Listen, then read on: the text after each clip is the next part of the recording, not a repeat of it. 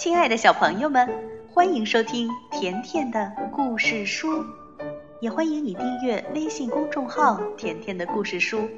甜妈妈和甜甜每天都会给你讲一个好听的故事。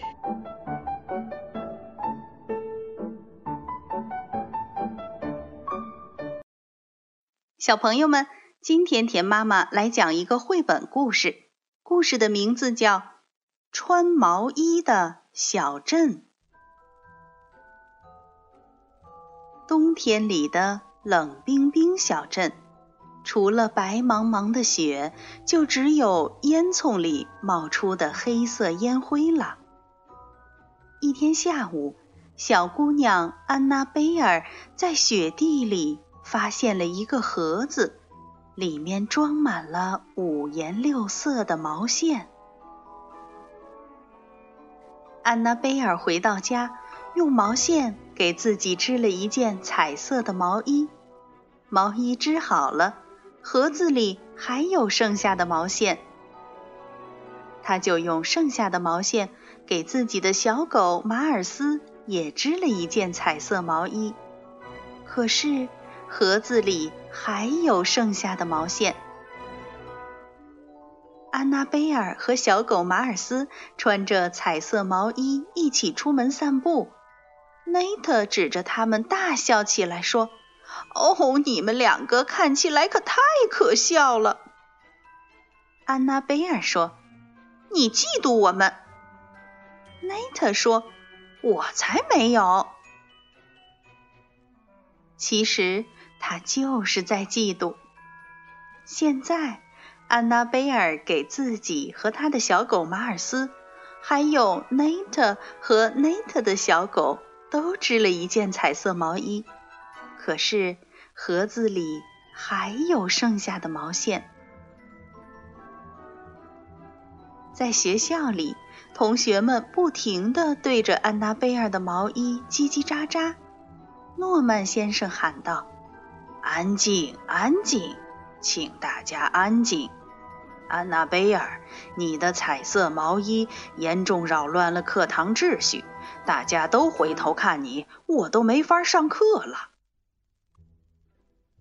安娜贝尔说：“那我给每个人都织一件毛衣吧，这样他们就不会盯着我看了。”诺曼先生说：“绝不可能，你做不到。”但是安娜贝尔。做到了，他真的做到了，甚至连诺曼先生也有份儿。织完这些毛衣，安娜贝尔的盒子里还有毛线吗？告诉你吧，盒子里还有剩下的毛线。于是，安娜贝尔又织了彩色毛衣给爸爸妈妈，还有胖墩儿先生、胖墩儿太太、帕帕医生。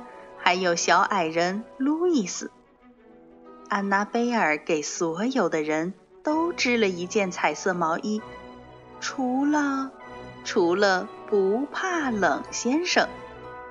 不怕冷先生从来都不穿毛衣和长裤，他总是穿着背心儿和裤衩站在很深的雪里。不怕冷先生这样说。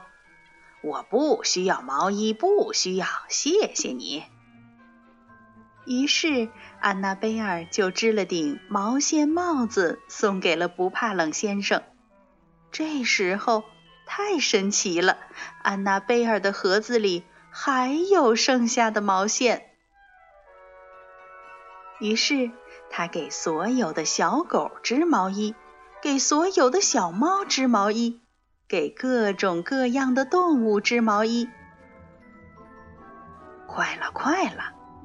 人们每天都叨念着，安娜贝尔的毛线就快用完啦。可是她的毛线怎么用也用不完。安娜贝尔开始给那些根本不穿衣服的家伙织毛衣。她都给谁织了呢？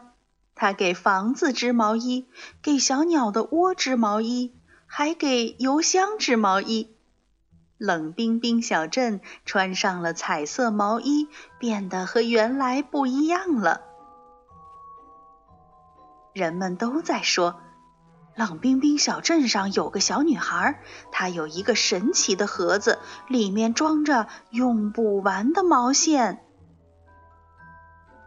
这个消息越传越远，人们从世界各地赶来欣赏安娜贝尔织的毛衣，还要和他握手。有一天，一位特别爱打扮的公爵漂洋过海来到冷冰冰小镇，他想见一见安娜贝尔。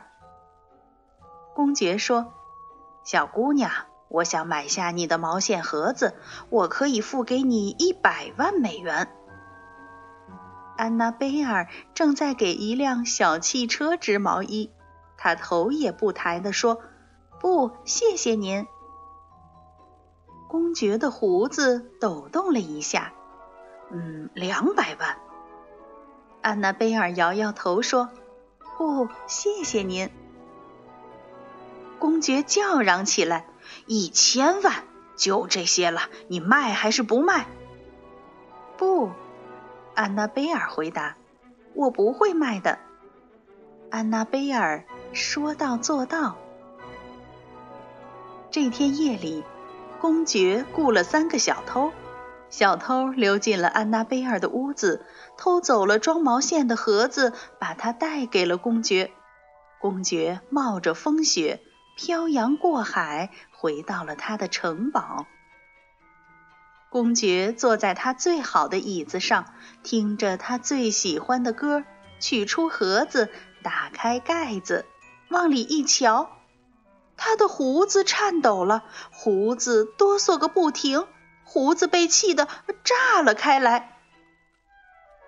公爵使劲儿把盒子扔出了窗外，大声喊着。臭丫头，我要诅咒你，让你永远也得不到快乐。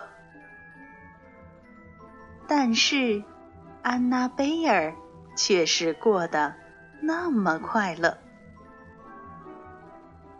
小朋友，你来猜一猜，公爵打开了那个装毛线的小盒子之后，看到了什么呢？好了，今天的故事就讲到这儿了，再见吧。